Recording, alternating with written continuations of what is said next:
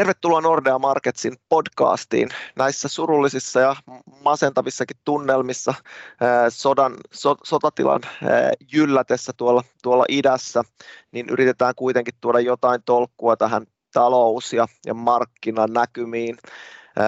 Tosi paljon tapahtuu koko ajan, tosi paljon on epävarmuutta, mutta yritetään löytää jonkunlainen punainen lanka, että mitä tässä olisi luvassa. Mun kanssa tänään keskustelemassa meidän pääekonomisti Tuuli Koivu. Moikka Tuuli. Moikka.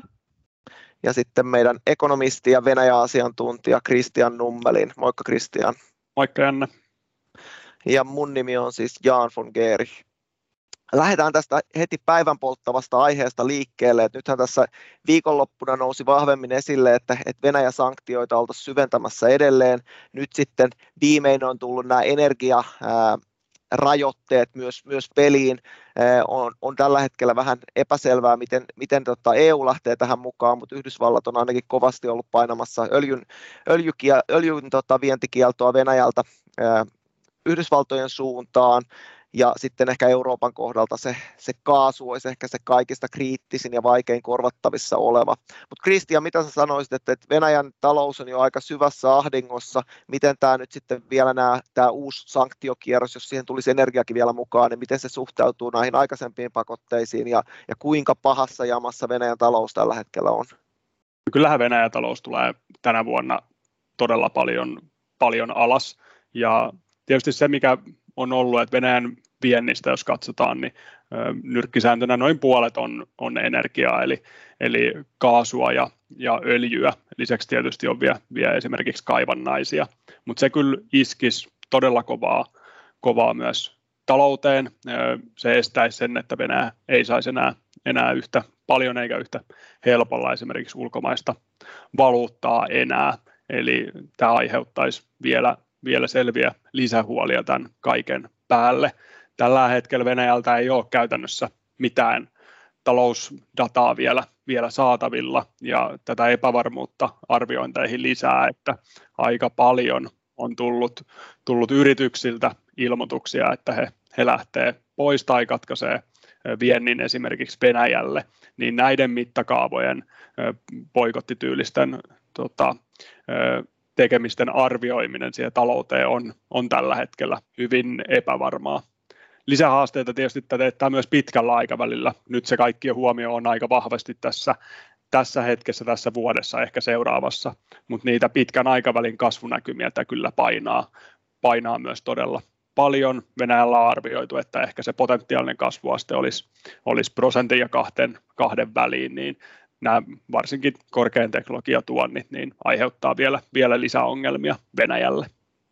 Mikä siellä on tilanne ruohonjuuritasolla? Että niin kuin ollaan puhuttu paljon just tästä, että talous tulee kärsimään kovaa, mutta onko tämä kaikki niin kuin edessäpäin? Onko siellä, onko niin kuin ihmiset peloissaan, onko kaupoissa tavaraa? Että mikä se tavallaan on se mieliala tällä hetkellä, jos mennään ihan sinne kansankeskuuteen? Kyllähän ne vaikutukset on näkynyt nyt jo, eli on tullut elintarvikkeisiin rajoitteita, kuinka paljon voidaan myydä. Nähdään, että osa luksuskaupoista on tyhjiä. Inflaatio tulee nousemaan todella rajusti, on jo noussut, ja tänä kuukautena tulee nousemaan vielä kyllä reippaasti. Me ollaan nähty myös kuvia ja raportteja siitä, miten ihmiset nostaa säästöjä pois.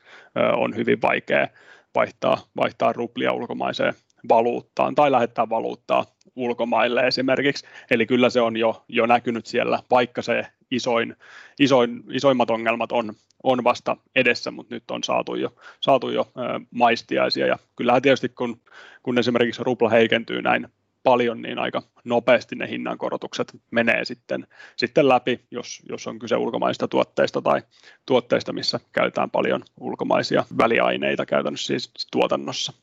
Joo, mielenkiintoista nähdä sitten siellä etenkin Venäjällä, että miten sitten tämä kansan tuki tämän sodan jatkamiselle muuttuu. Että sehän on ollut ehkä yllättävänkin korkea tässä, että jos niin kuin oma ahdinko kasvaa, niin vieläkö sitä tukea löytyy.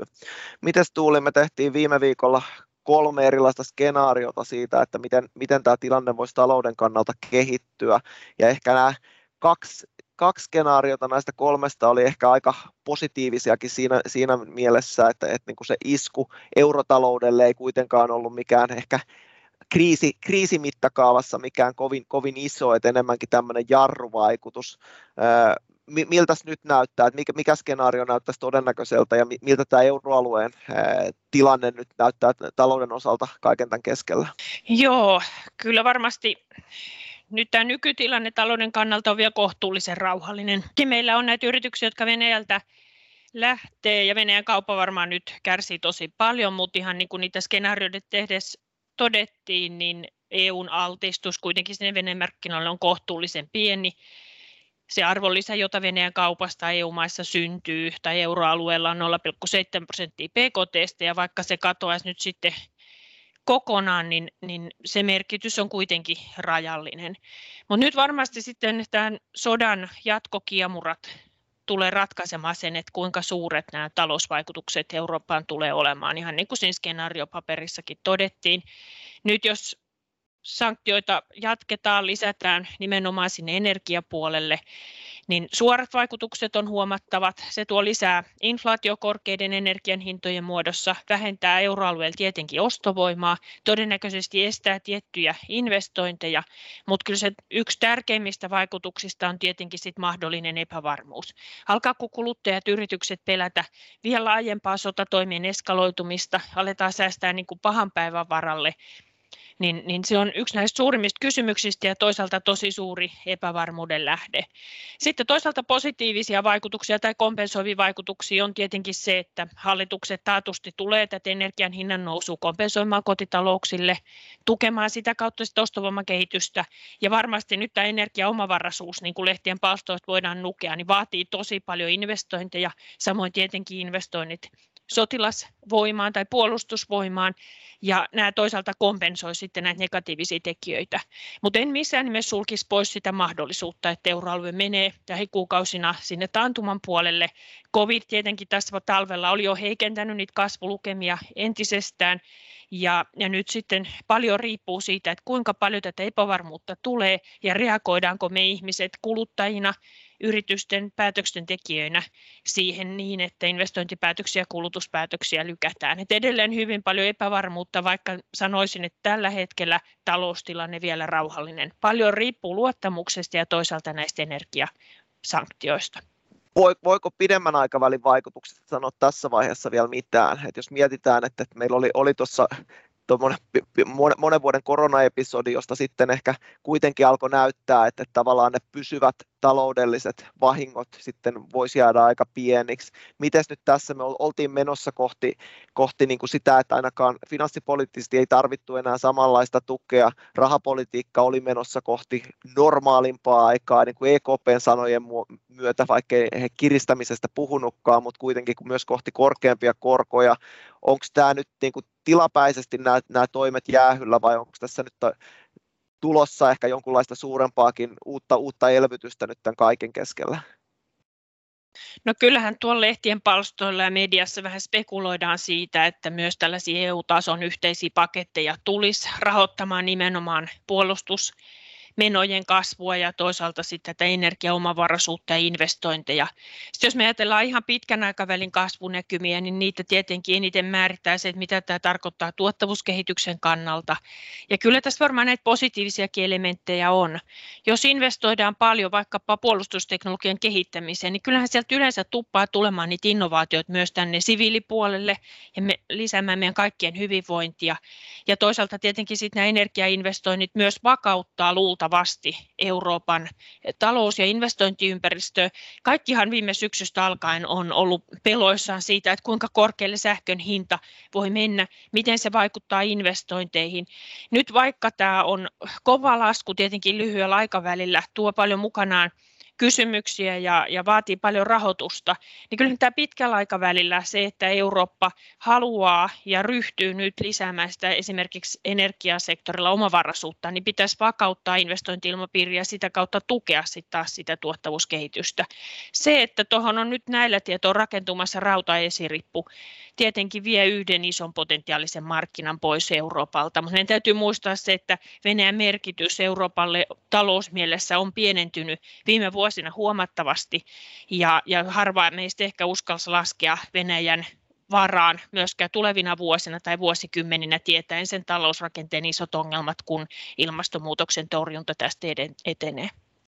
Joo, eli ei pidä liioitella myöskään näitä pidemmän aikavälin vaikutuksia, mutta ei kuitenkaan voi sitten sanoa myöskään, että mitään pidemmän aikavälin vaikutuksia ei tästä olisi oletettavissa tai odotettavissa. Mites Kristian, jos ajatellaan valuuttamarkkinoita, niin ruplahan on ollut aikamoisessa vapaapudotuksessa. Keskuspankin kykyä puolustaa ruplaa on heikennetty sanktioiden avulla. Onko ruplalla mitään tukijalkaa enää jäljellä ja voiko ruplalla ylipäätänsä nyt käydä kauppaa? No kyllähän se ruplan tilanne on surullinen. Ne varsinkin silloin reilu viikko sitten tullut pakotteet tai viikonloppuna, kun niistä ilmoitettiin tämä keskuspankin sanktioiminen, että ei pysty tekemään normaali tapaa valuuttainterventioita ja lisäksi venäläispankkien sanktioiminen ja osa on suljettu SWIFT-järjestelmän ulkopuolelle, niin nämä oli ne mitkä romahdutti ruplan. Tietysti keskuspankki on tehnyt parhaansa Venäjällä, eli sinällään se, mikä on ollut tyypillisesti kriiseissä hyvä, keskuspankki on saanut toimia itsenäisesti ja edelleen vaikuttaa siltä, on nostanut koron 20%, se oli 9,5% ennen tätä kriisiä. Osakemarkkina tietysti on ollut suljettuna ja rahan siirtämistä ulkomaille on rajoitettu. Ulkomaisten sijoittajien, ne ei voi toistaiseksi myydä venäläisiä sijoituksia, tietysti pörssikin kiinni, niin se ei onnistu. Semmoinen ehkä tukitoimi, mitä on tehty, kun interventioita ei voida tehdä, niin venäläiset yhtiöt on pakotettu myymään 80% ulkomailta tulevista, ulkomaan valuutassa olevista tuloista, eli sieltä tulee sitten ruplaostoja tilalle. Tämä ei ole mikään pitkän aikavälin ratkaisu, ja lisäksi jos meille tulisi nämä energiasanktiot, niin tähän käytännössä pitkälti heikkenisi tämän vaikutus. Jos me katsotaan sitä ruplan tilannetta, niin kyllähän sen pystytään käymään kauppaa sillä, mutta selkeästi se markkina on jo rikki. Tästä osoituksena on syntynyt niin sanotut onshore- ja offshore-markkinat jo, eli Venäjän ulkopuolella ruplan arvo on ollut heikompi kuin Venäjän sisällä toimivilla markkinoilla. Tämä todennäköisesti johtuu näistä pääomarajoituksista ja vientiyhtiöiden toteuttamista ulkomaisten valuuttojen myynnistä. Eli kaiken kaikkiaan se on haastavaa ja esimerkiksi kun katsotaan myyntiä ostolaitoja ruplassa, niin ne on hyvin kaukana toisistaan, mikä viittaa siihen, että markkinalla on häiriötä. Eli ne hinnat, mitä me nähdään ruplasta, niin ne on parhaimmillaankin tällä hetkellä indikatiivisia, eli antaa suuntaa. Mutta se hyvin epätyypillinen tilanne valuuttamarkkinoilla, että valuuttamarkkina ei toimi. Ja mä odotan kyllä, että tämä tulee jatkumaan vielä pidemmän aikaa. Tietysti tässä on myös positiivinen skenaario, mikä olisi tietysti taloudelle ja erityisesti inhimillisesti hyvä ratkaisu olisi, jos tässä saataisiin nopea sopimus rauhanneuvotteluiden kautta. Mutta kun katsotaan asiantuntijoiden ja lausuntoja, niin eihän se hirveän hyvältä tällä hetkellä näytä. Mitenkäs sitten valuuttamarkkinat laajemmin? Ainakin euro on ollut paineessa dollaria vastaan. Kuinka pitkälle nämä liikkeet voi tässä vielä mennä ja mitä on muuten odotettavissa? Kyllähän nämä liikkeet on ollut mittavia, tietysti hieman valuutoista riippuen, mutta esimerkiksi Ruotsin kruunu on heikentynyt ihan reippaasti ja on siellä 10,9 tasoilla, eli hyvin heikkona. Eurotaala on tippunut melkeinkö kivi. Varmasti tulevat päivät, että nyt tämä on hyvin paljon Ukrainaa, mitä seurataan ja niitä uutisia, mitä sieltä saadaan. Lyhyellä välillä odottaisin, että ne tulevina päivinä, ehkä viikkoina, tämä voi jatkua, mutta jos katsotaan esimerkiksi Ruotsin kruunua puolen vuoden päähän, niin olettaisin, että se valuutta olisi vahvempi. Vähän analogia voi hakea silloin, kun korona iski talouksiin, niin on hyvin selkeää, että ne valuutat on liian heikkoja, mutta kuinka pitkään se jatkuu ja milloin se korjaus enemmän alkaa, niin se on hyvin vahvasti hämärän peitossa tällä hetkellä vielä, eli voi olla, että tässä vielä tämä markkinasentimentti jatkuu aika pessimistisenä useamman päivän ja sitten ihmetellään tilannetta uudestaan. Ehkä valuuttamarkkinoilla se, mikä tällä hetkellä näkyy, niin kyllähän tämmöiset energiatuojavaluutat on heikentynyt kautta linjan, eli jos maa tarvii energiaa, ei ole omavarainen siinä, niin valuutat on pääsääntöisesti heikentynyt, kun taas sitten, jos katsotaan talouksia, missä vientihinnat on noussut suhteessa tuontihintoihin, niin nämä valuutat on vahvistunut osittain merkittävästikin, jos katsotaan esimerkiksi Australian dollaria tai osaa kehittyvistä markkinoista, niin nämä on saanut merkittävää hyötyä tästä energiahintojen noususta, vaikka lähtökohtaisesti usein, kun tulee pientä panikointia markkinoilla, niin esimerkiksi kehittyvät markkinat silloin ei pärjää kovin hyvin. Samaa me nähdään Norjan kruunussa naapurimaassa, eli jos katsoo puhtaasti osakeliikettä, niin olettaisiin, että Norjan kruunu heikentyisi merkittävästi. Jos katsoo puhtaasti öljyn hintaa, niin Norjan kruunun kuuluisi olla merkittävästi taas vahvempi. Nämä vetää eri suuntiin, tasapainottaa sitä tilannetta, ja nettona tämä näyttää olevan markkinoiden mielestä pieni positiivinen asia Norjan kruunulle esimerkiksi. Mutta kyllä laaja-alaisia liikkeitä on ollut, ja tietysti Itä-Euroopan valuutat on heikentynyt, Puolan zloty esimerkiksi ihan mittavasti viime päivinä. Joo, sitten jos miettii tätä sanktiokokonaisuutta vielä vähän niin kuin laajemmin, että ne sanktiothan vähän niin kuin vuotaa, että niitä ei ole globaalisti saatu laitettua, että tämä suurin ehkä tavallaan, joka ei ole lähtenyt mukaan, on ollut Kiina. Mites Tuuli, kuinka suuri pelastus Kiina voi olla sitten Venäjälle, että voiko Venäjä tavallaan pitää taloutensa rullaamassa sitten Kiinan tuella? No ei kyllä tietenkään täysimääräisesti voi, että erityisesti nämä kaasutulot liittyy paljon kaasuputkiin ja Venäjän kaasuviennistä 2% yleensä kulkee tänne Euroopan suuntaan, ja vaikka sinne nyt sitten joku putki Kiinan suuntaankin on, niin ei se pysty maksimitehoillakaan tuottamaan kuin ehkä noin 10-15% niistä tuloista. Mutta ilman muuta se on hajautus Venäjän vientituloille ja vientimarkkinoille. Ja helmikuun alussahan presidentit Xi ja Putin lupasi investoida lisää kaasu- ja öljy-yhteistyöhön. Ja tietenkin pidemmällä aikavälillä Venäjän intresseissä on diversifioida sitä omaa vientimarkkinaa. Kiinan osalta tässä on tietenkin vähän toinen näkökulma. Venäjähän ei markkinana millään pysty tietenkään kompensoimaan kuin pienen murto-osan siitä, miten tärkeä EU ja USA on kiinalaisille tuotteille. Ja sen takia Kiina tietenkin tässä nyt punnitaan sitten moneen otteeseen, että minkä näköisen virityksen Kiina nyt sitten jatkossa näille omille kannanottoilleen rakentaa.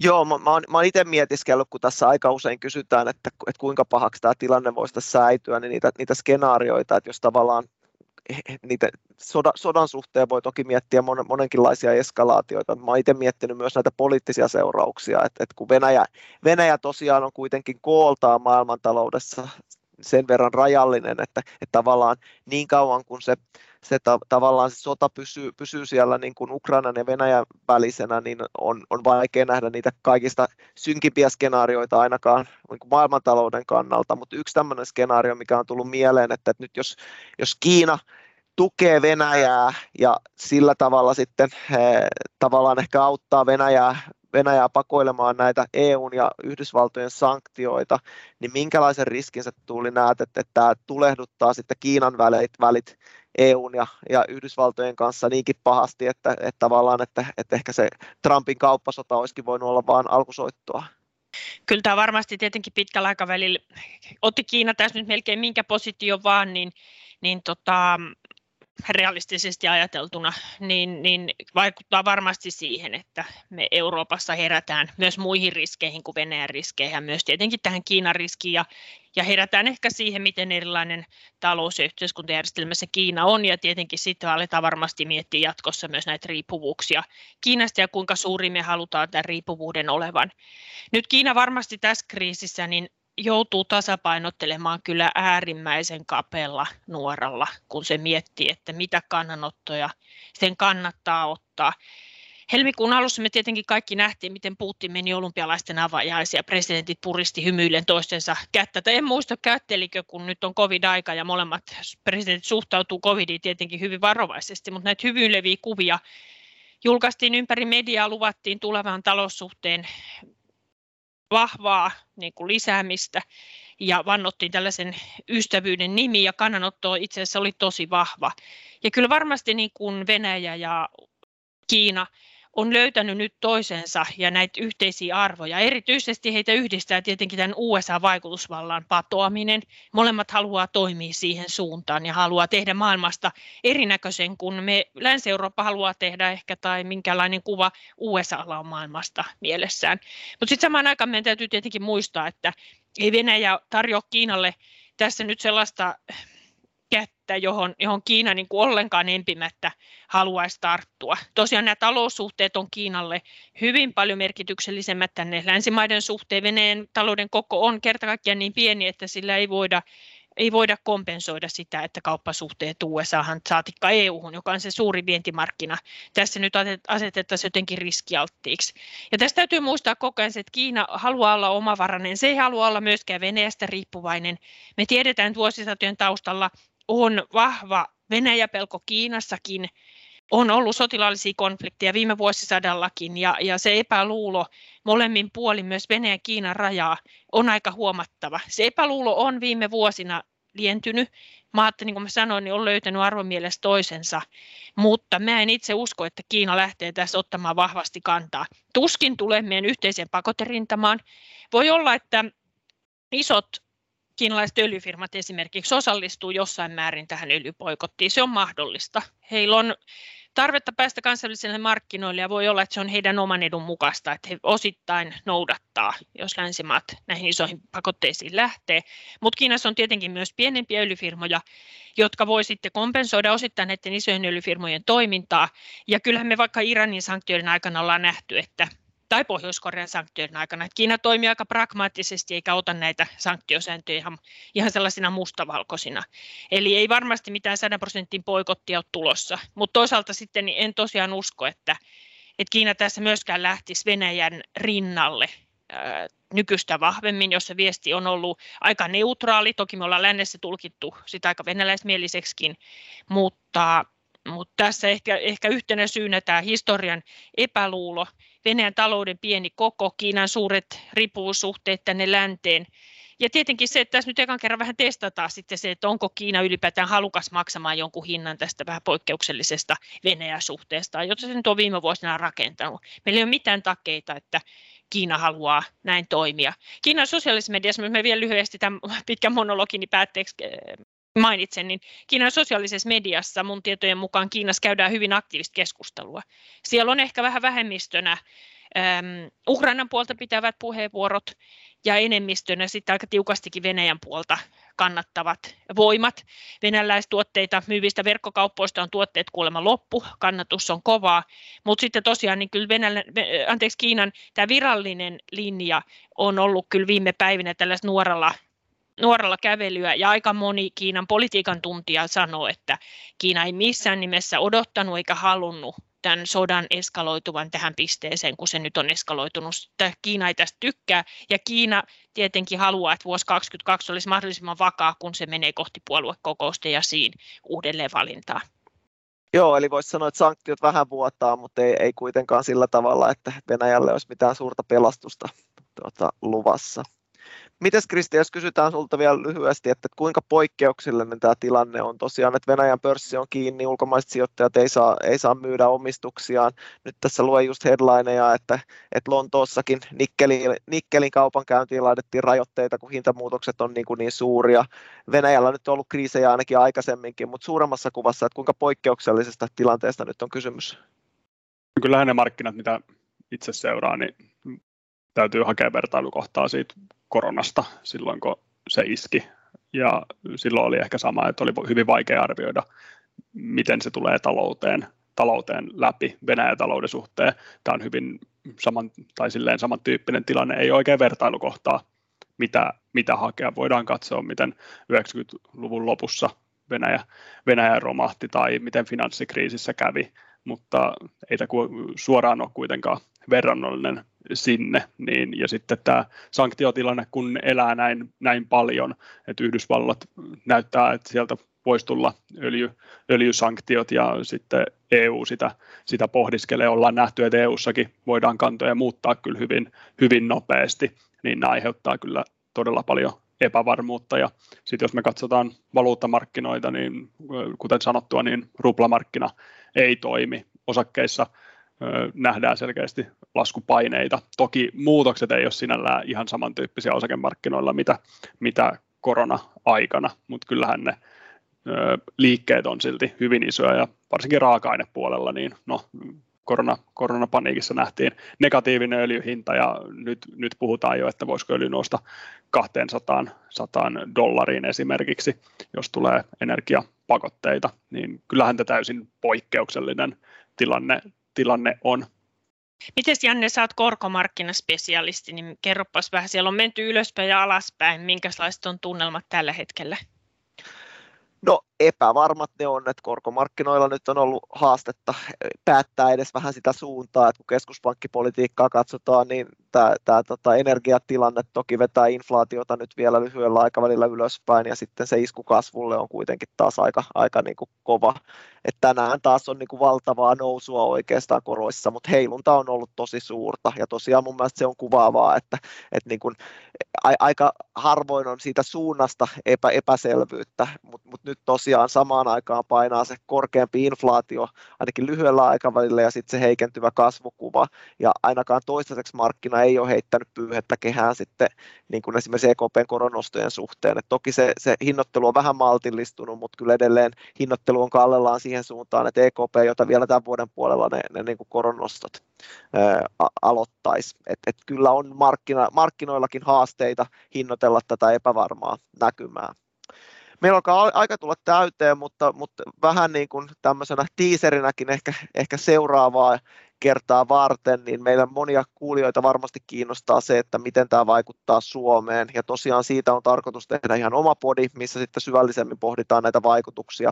Mutta kerropa Tuuli lyhyesti tähän loppuun, että miten Suomi pärjää tässä kaiken keskellä. Että meidän euroalueen keskiarvoon verrattuna, niin meidän kauppalinkit on vähän vahvemmat Venäjään, mutta sitten vaikka Venäjän tavallaan energiaa tulee tännekin, niin ehkä meidän energiariippuvuus sitten niin kuin ei kuitenkaan ole niin suuri kuin jollain toisilla euromailla. Miten tästä kokonaisuudesta pitäisi ajatella Suomen kannalta?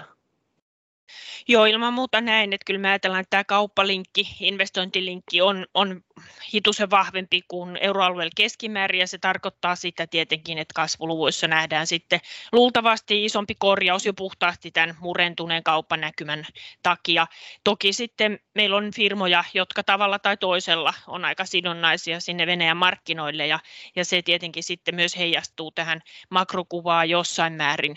Mutta energian osalta niin mä sanoisin, että tietenkin se globaali hinta, vaikkapa nyt sitten öljyssä, niin tulee sinne suomalaisenkin kuluttajan kukkaroon bensapumpulla, syö meidän ostovoimaa siinä, missä se syö saksalaisenkin kuluttajan ostovoimaa, ja sieltä varmasti tulee sitä negatiivista vaikutusta.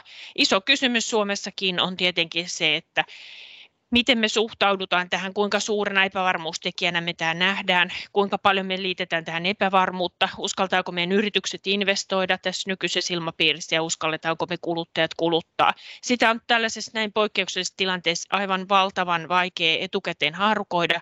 Me varmasti meidän koronamittariakin vähän tästä näkökulmasta nyt sitten jatkossa seurataan, mutta Janne, siellä rahoitusmarkkinoilla vähän tätä Suomi-riskiä on nyt sitten mietitty, että onko se jossain roolissa, kun katsellaan Suomen korkomarkkinaa tai muita kulmia. Mitä olet siitä mieltä? Joo, kysymyksiä on tullut aika paljon. Tämä selkeästikin kiinnostaa. Tavallaan kun katsoo oikeita asioita sieltä niin mä sanoisin, että nämä talouslinkit kyllä näkyy siellä jonkun verran. Ei mun mielestä pidä ylidramatisoida sitä, että niin kuin toki Suomen osakemarkkina on kärsinyt, koska niin kuin suomalaisilla yrityksillä on niitä Venäjä-linkkejä. Mutta niin kuin aika paljon tulee kysymyksiä myös tästä Suomen mahdollisesta kasvaneesta maariskista, niin politiikasta, että pelkääkö sijoittajat nyt, että Venäjä voisi voisi kohdata jonkunlaista painetta seuraavaksi Suomeen, niin tällaista mä en kyllä ainakaan näe markkinoilla. Et mä näen kyllä sen, että se tavallaan Suomi-spesifisillä tekijöillä, niin kuin esimerkiksi velkakirjamarkkinoilla, niin ihan pientä liikettä näkyy. Se mun mielestä selittyy helposti näillä talouslinkeillä Venäjään.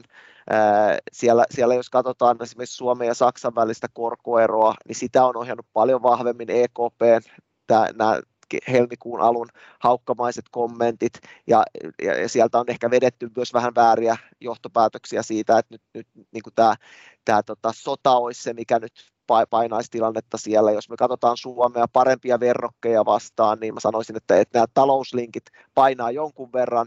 Mitään poliittista riskipreemiota mä en ainakaan toistaiseksi näe siellä hinnoissa, mutta toki niin kuin Suomi on tässä, meillä on pitkä raja Venäjän kanssa, meillä on suhtautuminen ehkä NATOon muuttumassa, mikä varmaan ei miellytä Venäjää, niin ei tässä tietenkään kannata skenaarioita tämmöisessä epävarmuudessa sulkea pois, mutta ainakaan toistaiseksi mä en niin kuin tästä poliittisesta komponentista niin kuin markkinahinnoittelussa ole mitenkään superhuolissani, että ennemminkin mä oon huolissani siitä, että niin kuin mitä tuolla yleisesti tapahtuu, ja kaikkihan me nyt toivotaan, että nämä sotatoimet saataisiin päätökseen mahdollisimman nopeasti, ja voitaisiin mennä ehkä taloudessakin takaisin sille toipumisen uralle, missä niin kuin pitkän koronajakson mukaan tai jälkeen sitten oltiin, mutta tällä hetkellä epävarmuus on poikkeuksellisen suurta ja näkemykset menee melkein päivittäin uusiksi. Koko ajan on nyt viime päivinä tullut oikeastaan hurjempia ennusteita, että me seurataan hyvin tarkasti tätä tilannetta ja toki näissäkin merkeissä sitten palataan tulevissa podeissa. Kiitos Tuuli, kiitos Kristian, kiitos kuulijoille ja jatketaan taas seuraavan kerran. Kiitti. Moikka. Kiitos, moi moi. Moi moi.